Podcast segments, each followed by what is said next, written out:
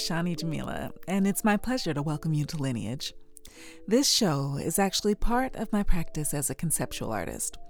My work, which is made in response to centuries of family records meticulously researched by my genealogist grandmother, explores ancestry, identity formation, and the idea of home.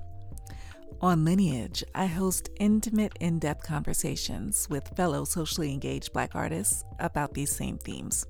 Today, my guest is the phenomenal photographer and sculptor Fabiola Jean Louis. Fabiola was born in Port au Prince, Haiti, and moved to New York at a very young age. Her practice is focused on experimentation through the use of different techniques, disciplines, and art styles, including sculptures made entirely out of paper. Her love of Afrofuturism, science fiction, fairies, history, and folklore are central themes in her work. Today, we'll talk about her life growing up in a Haitian family, her ever expanding practice, and more. And now, on to the show.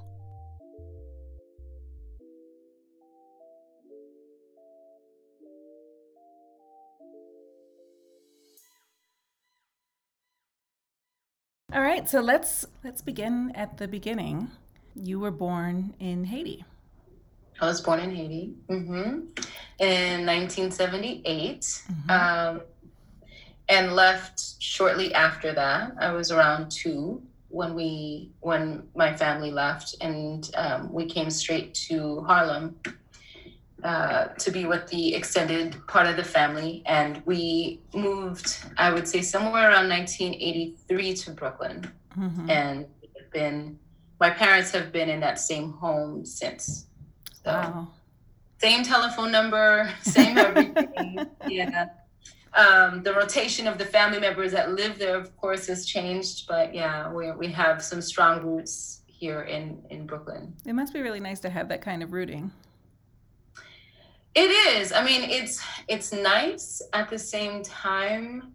There's definitely been a journey of uh, rediscovery, you know, um, and movement. You know, my sister lives in New Orleans, and she's been there since I would say like 2002.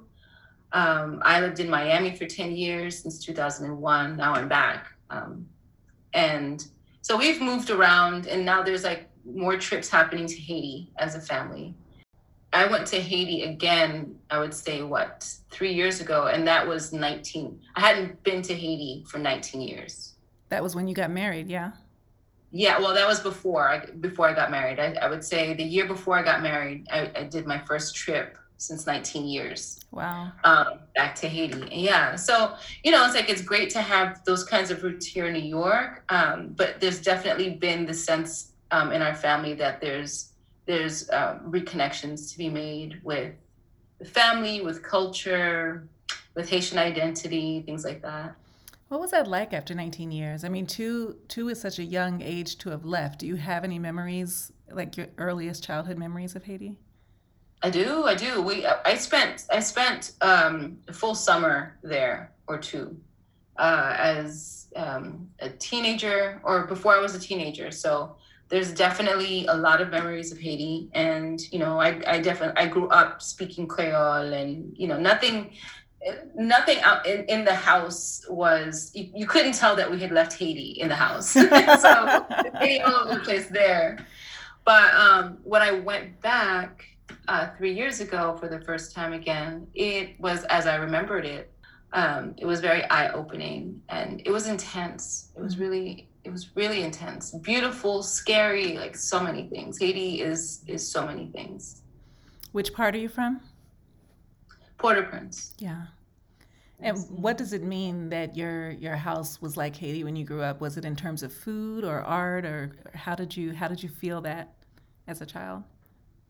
The language the food the music um, everything really everything. I mean my mom is a very spiritual person and so there's there's evidence of that all over the place you know from the scents that you smell that she wore and and the things that she burned and things like that um, the food was always haitian food of course um, and there's a lot of french speaking in the house a lot of creole speaking in the house I mean, my parents, we had to teach my parents how to speak English. So mm. by default, it meant that we, my, me and my siblings were fortunate enough to, to learn Creole and, and, and hear French a lot because they didn't speak English. So we were speaking, you know, English and, and other languages at home very early.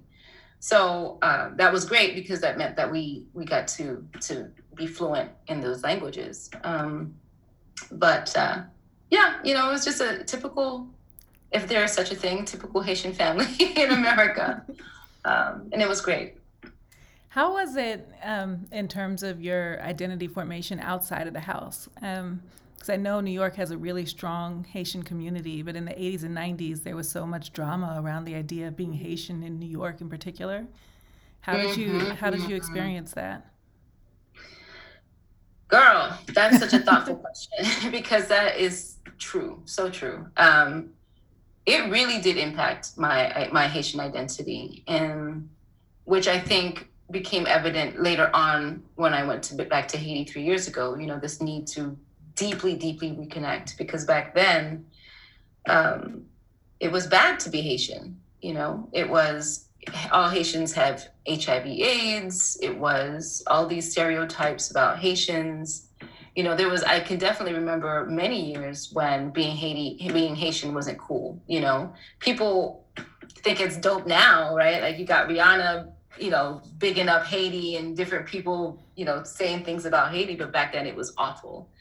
And I found um, even more on a personal level than just how the outside world was seeing me as a Haitian girl. It was dealing with the idea or the fact that Haiti deals with um, blackness in the way that it does. You know, um, colorism is an is a problem in Haitian culture, and and that definitely existed in my world. You know, um, so oftentimes it was if I was in Haiti, um, growing up as a light skinned girl in Haiti, then you were treated like royalty.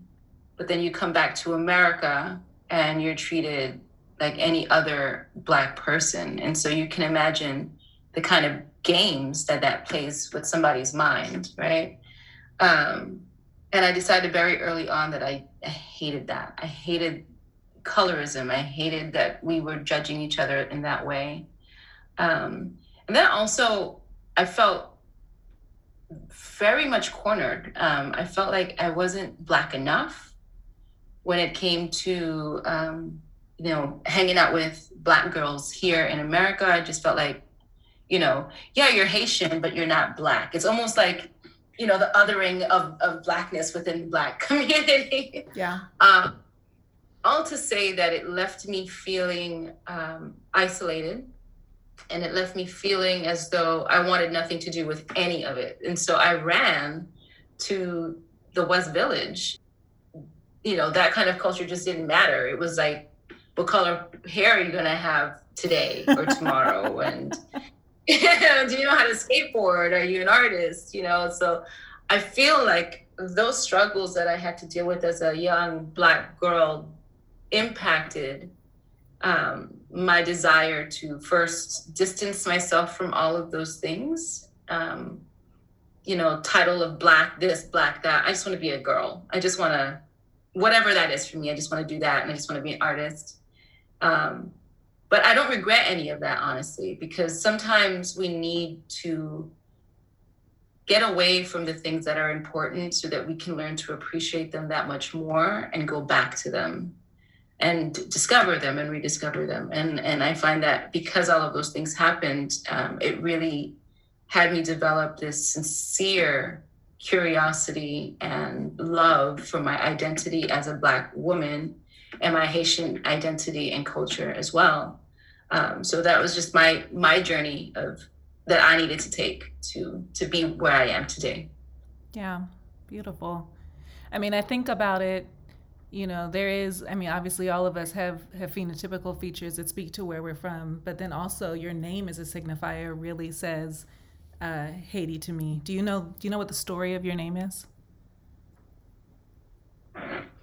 So I do. Uh, some. Uh, you know, it's unlike unlike Black families here in America, who many of them can trace back uh, you know, as far back as they can here in Haiti, they don't hold records well. Um, and so the information that I have about my name is really just passed down by family, you know, stories and stuff. So it turns out though that my last name isn't actually Jean Louis if we're talking about how names are passed down.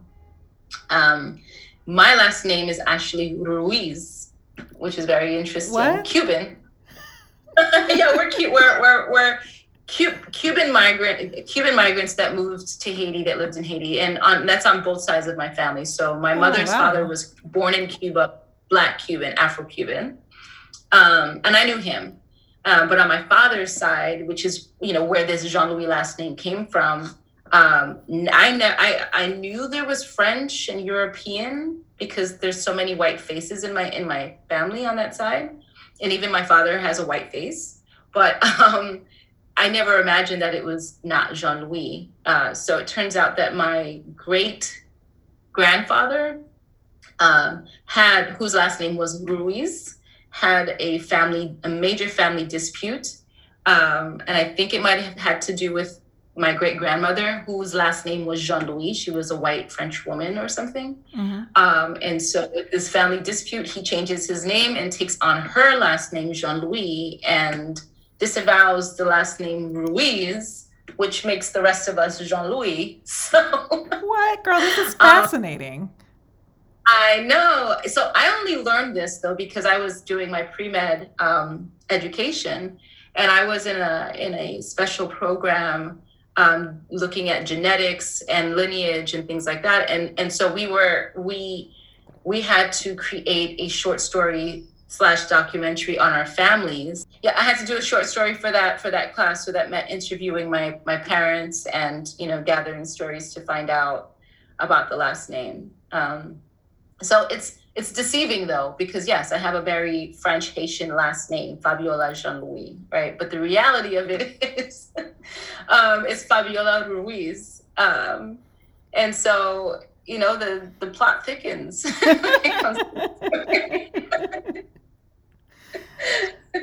I love it. I feel like there's so much, you know, to be learned from those kinds of stories. And that's a hell of a story. I mean, the love story, the I drama, the choice, the, you know, the disavowal, the commitment. Yes. The, can you imagine?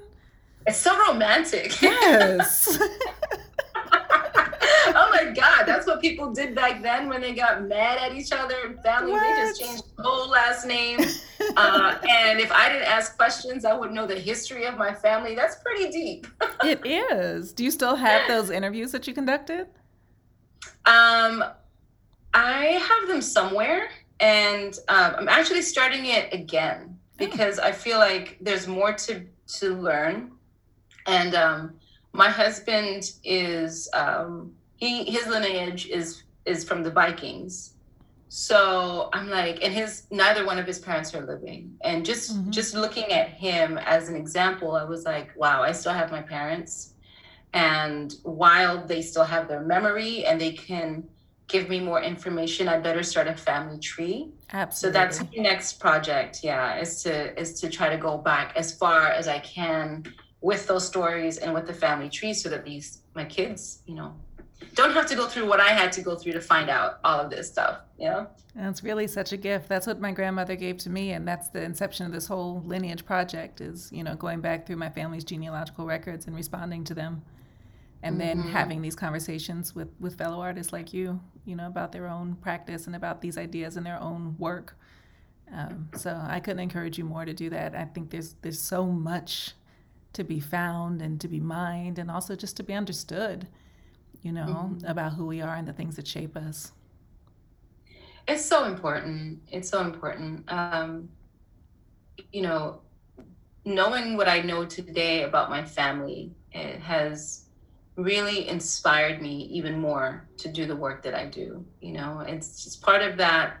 There's there's some people who are who who I've heard people literally say, I don't care. What, what what's the point of that? You know, what's the point of knowing all those stories? What's the point of even doing of doing genetic tests to not genetic tests, but like um, the DNA. mitochondrial DNA yeah. and all of those things? Like, what's the point? So, what if you know? How does that change your now? And for me, it does. Makes a huge difference knowing knowing the journey that my family has taken to How be where it is. You know, it just, I feel like I'm grounded. I feel like I'm rooted in something. You know, there's a, there's a, this ground, the sense of grounding that I, I can't actually describe so well, but it just roots me and grounds me where I feel like I really can hear the voices of the ancestors more clearly now because I have some of their stories, you know, and sometimes, like, for instance, um, before I knew this, some of this information, um, when I would work on things, I always heard voices. I always felt like there were people talking to me, not people, but spirits, the you know, other world talking to me in whatever that I've done. And I was never able to decipher that particular voice or who is that? What like, who's trying to communicate with me? Um, and just through knowing these stories, actually I've been able to pinpoint that person. I've been I, I'm like, oh, I think I know who you are Oh. you know I, I know who's talking to me so just even that just being able to s- decipher messages and know the ancestor that's communicating with me um, just guides me in a way where i just i don't feel blind anymore you know i feel like i can i really can see Wow. um, and it also helps me with a certain foresight that I, I didn't have before now whether it's pertaining to my work or it's just as a human being you know maybe all of that i know it's there Is that something that came to you through your practice as an artist, or is it something that you were born with and have always kind of been in touch with? Mm-hmm. Both. Definitely born with. Um, my mom is the gifted one. She's the she's the matriarch, right? So she's the gifted one, and passed it on to all three of us, my siblings, me and my siblings. Um, and I have always sought it out. I have always, you know, as far back as I can remember. I remember having my first altar when I was like six years old. I don't know. I didn't know what I was doing. I was like lighting stuff and you know, pretending to light a candle because I wasn't allowed to or whatever. As far back I, as I can remember, I was doing that, and I, I would say around 14 years old, it like really was intensified for me, and like my whole room became an altar. Um, but honestly, the real breakthrough didn't happen until I started doing my art again uh, six years ago. Hmm. Um, and I and I'm certain that's because that's when I was ready to really get those messages. You know, you only can hear and see when it's time, when you're ready. I believe that Uh, 100%. Yeah, and I wasn't ready all those times. It was that the ancestors were like, "Nah, she needs a little bit more time," and I could have only been ready in a space of being my true self. You know, in a in a in a in a in a place of not apologizing to anyone about who I was, who I thought I was, and the journey that I wanted to take in my life. And the minute you drop all of those things, right, you start to break down those walls, and you stop apologizing for your existence and your presence. Um, you put yourself in that light where you can receive. So you said when I came back to art, talk to me about when you first um, decided to call yourself artist. hmm I was approaching my last few months of elementary school, applying to high schools, and um, was being told by my parents that I needed to go to Catholic school, high school. Um, but because they saw a talent in me, they allowed me, as the only child, to go uh, out of the three to go to a public school. So I went to fashion industries because I wanted to be an artist. Um, and then I had a um, a mentor who later on told me, you know, it's not want to be. You're you either are or you're not. Um, and so at a very young age, like, like I was 14 when I got into the school, that's when I started calling myself an artist because I was like, well, that's that's what I that's what I am. Um, I knew it, but the truth really wasn't like you know i was just saying it because it felt like a cool thing to say you know like yes that's what i am it's a romantic idea of being an artist Yeah. Uh, i didn't truly truly truly and yes i was i was but i didn't truly start being one until six years ago And Like, what does truly. what does that mean truly? Like what happened 6 years ago? What was the shift?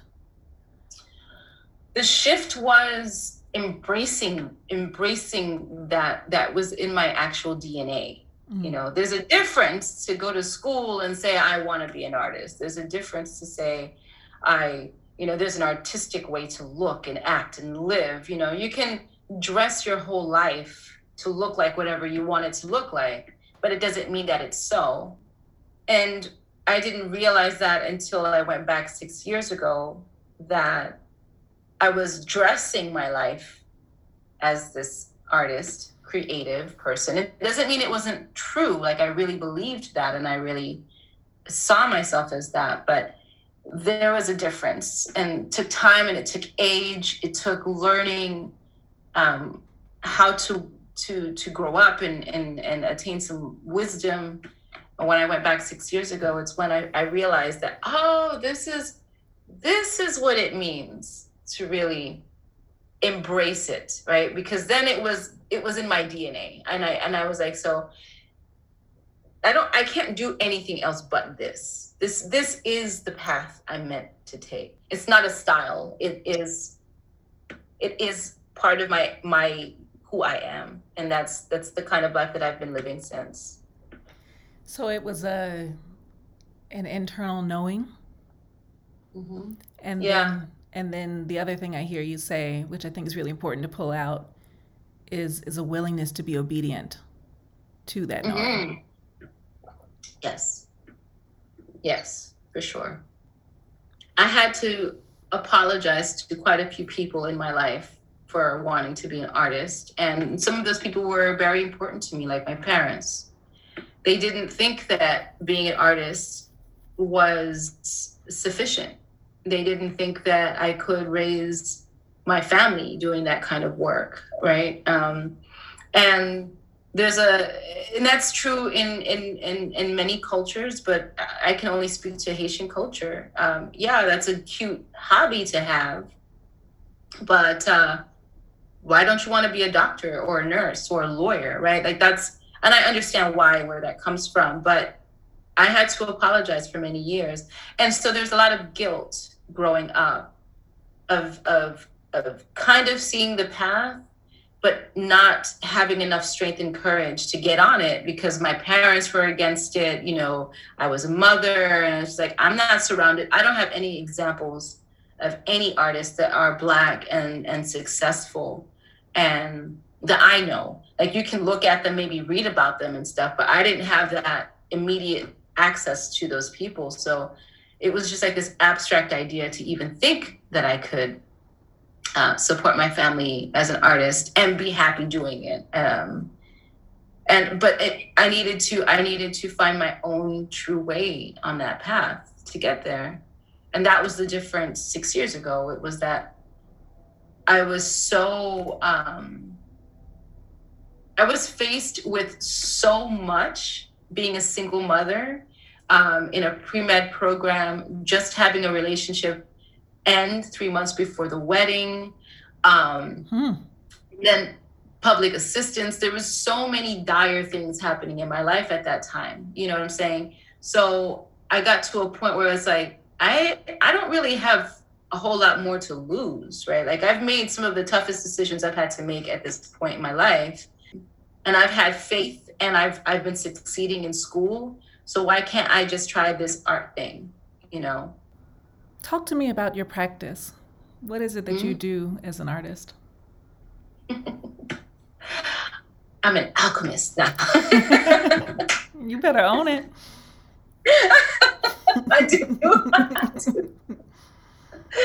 It's look, I totally own it, but it has a different ring when someone else says it. when I say it, I can't help but laugh at myself a little bit. But uh, no, in all sincerity, um, my practice is medicine um, in every single way. In fact, that's why I went back to art was because I needed some sort of therapy. Um, and I had never up until then seen it as a, a way of healing, you know. And so I think that's that's another part of the uh, of the journey to accepting myself as an artist. It was I went to it for healing. Yeah. Um, so my practice involves um, a lot of magic work, a lot of seeing, a lot of seeing. Um, there's a lot of communication and time that I spend um, on listening to the ancestors, like I said before, on you know thanking my hands, you know thanking my ancestors for my hands, um, and and whatever talent I might have in them, uh, or skill set I might have in them, and I I I don't do anything without a candle burning in my space. First of all, it has to smell good. Everything has to smell good. there you go. See this candle right behind me. so you know, I have to have everything smelling good first to to stimulate me and and my senses. Uh, I have to be surrounded by things that that I love. So I have butter, like you know, butterflies. I have things that like, of science. So I have a skeleton and, and spine and things that remind me of the human body and death and, and living.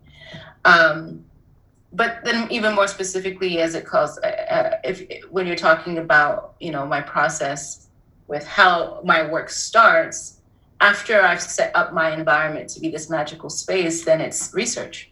Hmm. Everything starts with a tremendous amount of research. Now it's not it's not traditional research obviously because we live in the age of internet and we have access to not only books but you know wi-fi and internet. So my research is always a cross between a lot of books and and researching online and, and whatever i have access to i i'm a documentary person i love documentaries i can watch like five in a day or more um, and so that's also part of my research is watching documentaries. Um, and hopefully one day I'll get to make one. What would you like to make a documentary about? How Black women create. Yeah. I'm very interested and fascinated by that. Like the spaces that we have, the spaces that we make for ourselves when we don't have.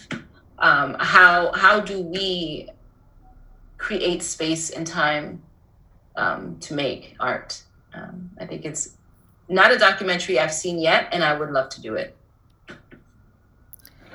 It jumps out to me that when you described your practice, one of the first things you said was medicine because you went to medical school and because your parents had this expectation that you would be a doctor. Yeah. you know, uh, and you still made your way as a healer. Yeah. Yeah, I'm a healer. I, that's mm-hmm. the thing. I'm definitely a healer, and I loved I loved pre med. I I really got to a point in school where I thought, uh, this is my life. And I, because I excelled at it and I was surprised. I didn't think that an artist's brain could do both. You know, it's like you either do art or, or and you're a creative or you do math and science, right? I just didn't realize that you could really do both of those.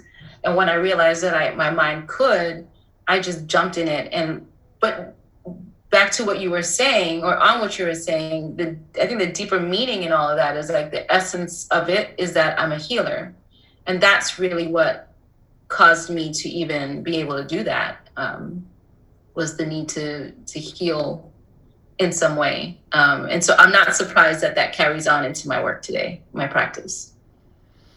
Um, talk to me about some of the projects you're working on. Um, i know rewriting history has been an ongoing piece for you.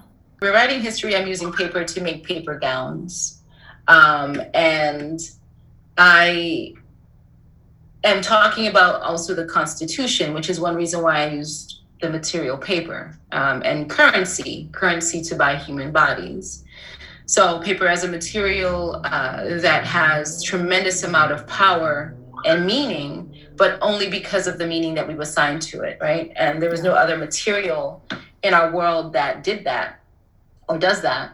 Um, and so for this new work, I'm still using paper, but then also now going to another thing in, in, in our world that has definitely shaped us, which is religion um, and the Bible. So paper there again. Um, because because when I'm when I'm looking at myself as a, as a black woman and thinking about my black identity and culture, I know for sure that religion, Catholicism has impacted me. And not only did I go to Catholic school, but I come from a country that is very, very special and, different in the sense that yes, you might have 90% of Haitians are Catholic, but everybody practices voodoo. right? And they make no qualms about that. Um, so there's there's something to be said there about again that overlap. Um, and what does that do to black identity how has that impacted black, black identity and mine specifically mine so this work is more i'm not my goal is not to make a general um, statement uh, on religion and things like that. I'm not. I, I'm not trying to have anyone debate me on, um, you know, Catholicism and voodoo and things like that. This is my own personal journey as a Black girl going through Catholic school, coming from a country that I, I just spoke of, um, and unpacking that for myself to see how that how that impacted me. And I think I'm, and you know, this is just a, a guess that this this might speak true for a lot of other people. Um, and so, rather than trying to make a general statement on it, I'm making it based on my experience, guessing that it will it will um, it will be a similar situation for a lot of people looking black people looking at this work also. Yeah, I mean, one of the well, I'm thinking two things. One is that um, the artist that I'm interviewing for this project, you know, I'm talking to us all about the idea of how we make home, you know, mm-hmm. what it means for us and how that influences our work. But one of the things that I'm realizing is as these conversations continue, that for so many of you, um, who you know I'm friends with, but also fans of, and you're you're in that that crew. Um, I love your work. Um, is that is that your work becomes a sort of home for us, for the audience. You know, um, I know I first came to it um, before the Rewriting History series. You were doing these sort of magical realism portraits of Black women. You know, uh, I think a lot of them were happening in Prospect Park, and um, just these stunning images you know, that I looked at, and it's like they're they're escapist images because they're not rooted in a traditional sense of reality, but I also found home in them, if that makes sense. I wonder mm-hmm. how that how that resonates with you. How do you think about this idea of home in, in, in your work and practice? Oh wow, that that's actually the goal right there. Yeah. That's that's the goal right there is to it's not to it's not to speak for anyone it's not to put words in anyone's mouth it's not to um, misguide you know or create a reality that that is just so far from something that we can we can imagine maybe one day being true um, it's to create a sense of home a, a sense of of comfort and and uh, and a place where we can we can reimagine uh, the possibilities right? I've always my i always wanted my work to to help people reimagine something that they or or imagine period something that they never had imagined before. Um, and i could only do that by inserting black women because first and foremost um, i am one um, and uh, I wasn't seeing enough of that. And like I said before, I think I said this to you before. I'm a firm believer that we can't we can't we can't become what we don't see. So if we grow up never having examples of certain things that we should, you know, it's it's very difficult to ever become that and or to aspire to become that. And so you know, I was using this very magical way of doing that. Yes, you know, by creating these magical worlds in my work to do it. But we're magical people. Um, mm-hmm. and that was just like the only way that I, I could. I could say, look, let's let's let's be let's remember who we are. It's not even just, you know, like I want to become a magical person. Like this, is what we are and this is what we need to see. Um, but when you're when you feel like you're looking at yourself it naturally feels like home. And I think that you you hit it right on the nail with that. It's like that that is definitely what I aim to do in my work. I think about the wide range of methods that you've used to approach that idea.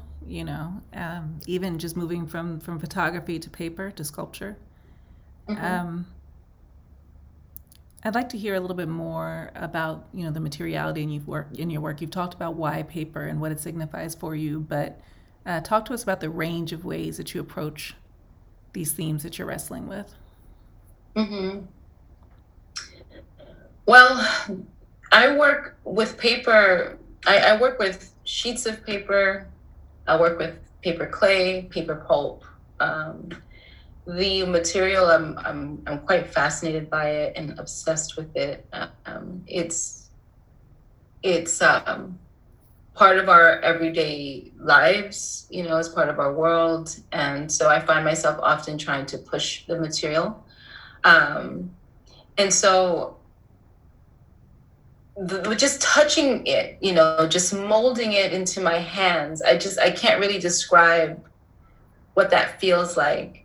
But I, I, I, I guess I can compare it to um, feeling like I'm leaving history you know of my of my of my hands into into something you know the the history of each movement of my hand is left behind hmm. when i when i touch this material. And i can either try to smooth it out to hide that you know that you know that pattern or that history or not. And oftentimes i don't you know um, and and just because of the material that i'm working with it can be hard to to do that.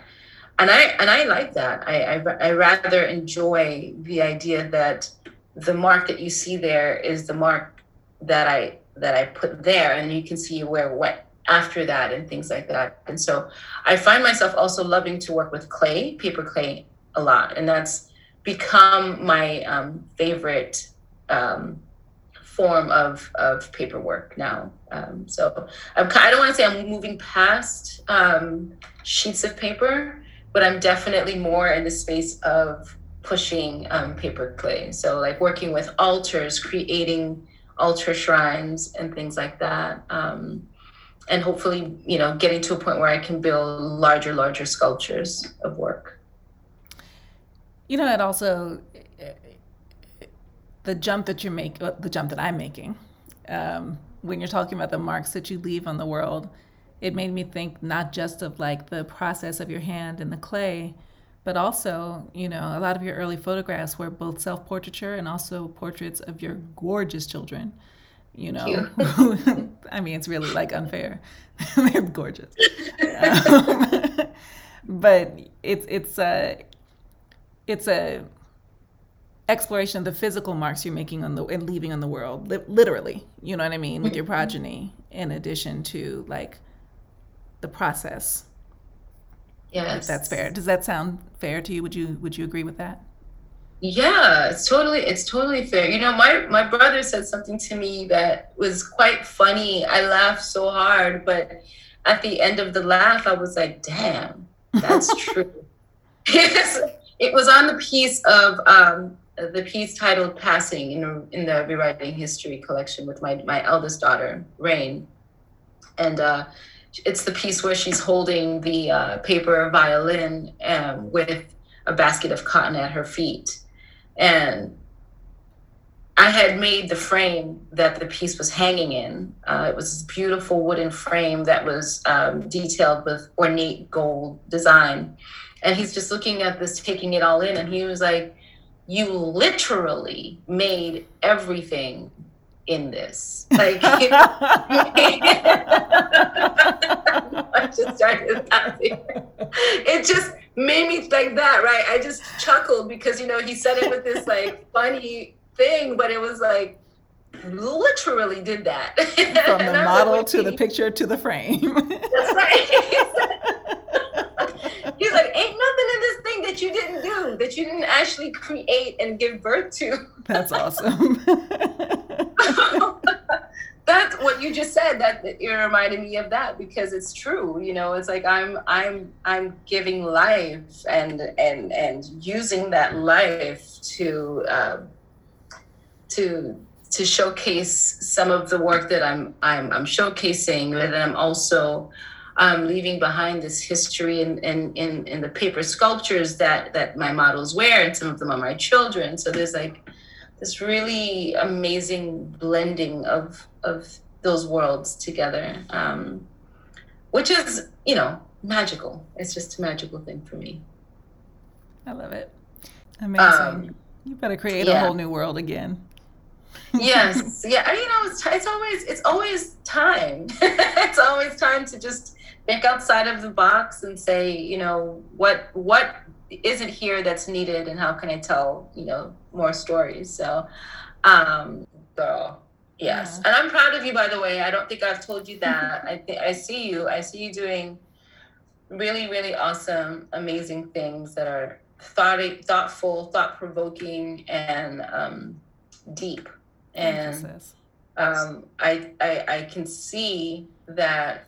that's another thing about the project that I like. What you're doing is that um, I think it's engaging with people in a way that they want to be engaged with. You know, it's so easy to just exist on on on the surface of things social media and all of that stuff, right? And then even the people that are really trying to do like deeper projects and more meaningful stuff, sometimes it's kind of hard to break through and have it, you know, develop as something that comes across as sincere.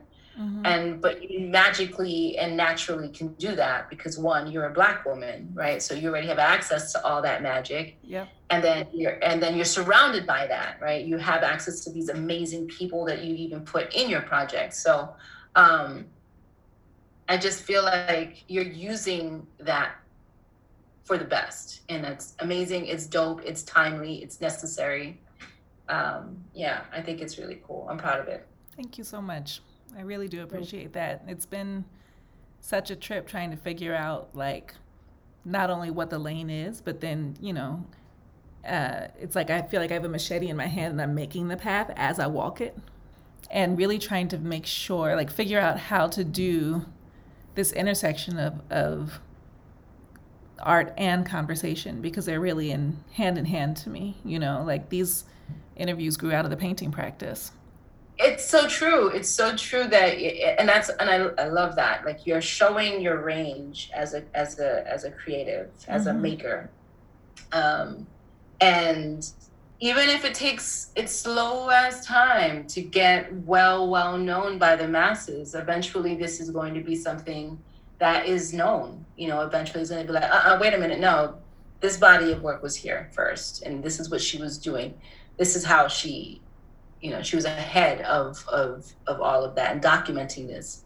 Um, and i think your project is going to be it's going to be right there in it's conversation. A, yeah it's an archive and i'm making it with the knowing that it's generations from now that scholars and artists are going to come back to it and have this window into what was happening during this really historic moment you know with the people who are making and shaping the culture. Like how are we thinking? What are we doing you know how yeah. how how are we doing it? You know? Yeah. and it doesn't mean that i intend to wait generations for it to make its mark. I don't i'm just very clear that it's a project that also has historic significance and value you know? Um, mm. but i wanted to also speak to the moment that we're in as we're in the moment you know? Well you've done it. You've done it and you've done it and you've done it. Check check check so the pandemic thing is done with, and we have we have made it to the finish line unscathed. Um, we can have a drink or two. Uh, Let's get all the drinks. Minute. yes. All right. I appreciate you, sis. Thank you for today. This was really good. Thank you. Thank you. Thank you. I hope you got what you needed. Absolutely. Okay. So I'll speak to you soon. Yep. Big okay, hugs. Bye. Bye. Big hug. Thanks so much for listening. If you enjoyed what you heard, please subscribe wherever you get your podcasts and rate and review us on Apple Podcasts. It helps others discover the show.